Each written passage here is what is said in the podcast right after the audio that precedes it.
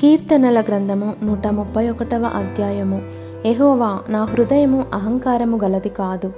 నా కన్నులు మీదు చూచినవి కావు. నాకు అందని వాటి అందైనను గొప్ప వాటి అందైనను నేను అభ్యాసము చేసుకొనుటలేదు. నేను నా ప్రాణమును నిమ్మలపరుచుకొని ఉన్నాను సముదాయించుకొని ఉన్నాను. చనుపాలు విడిచిన పిల్ల తన తల్లి యొద్దనున్నట్లు చనుపాలు విడిచిన పిల్లయున్నట్లు నా ప్రాణము నా యొద్దనున్నది. ఇస్రాయేలు ఇది మొదలుకొని నిత్యము ఎహోవా మీదనే ఆశ పెట్టుకొనుము.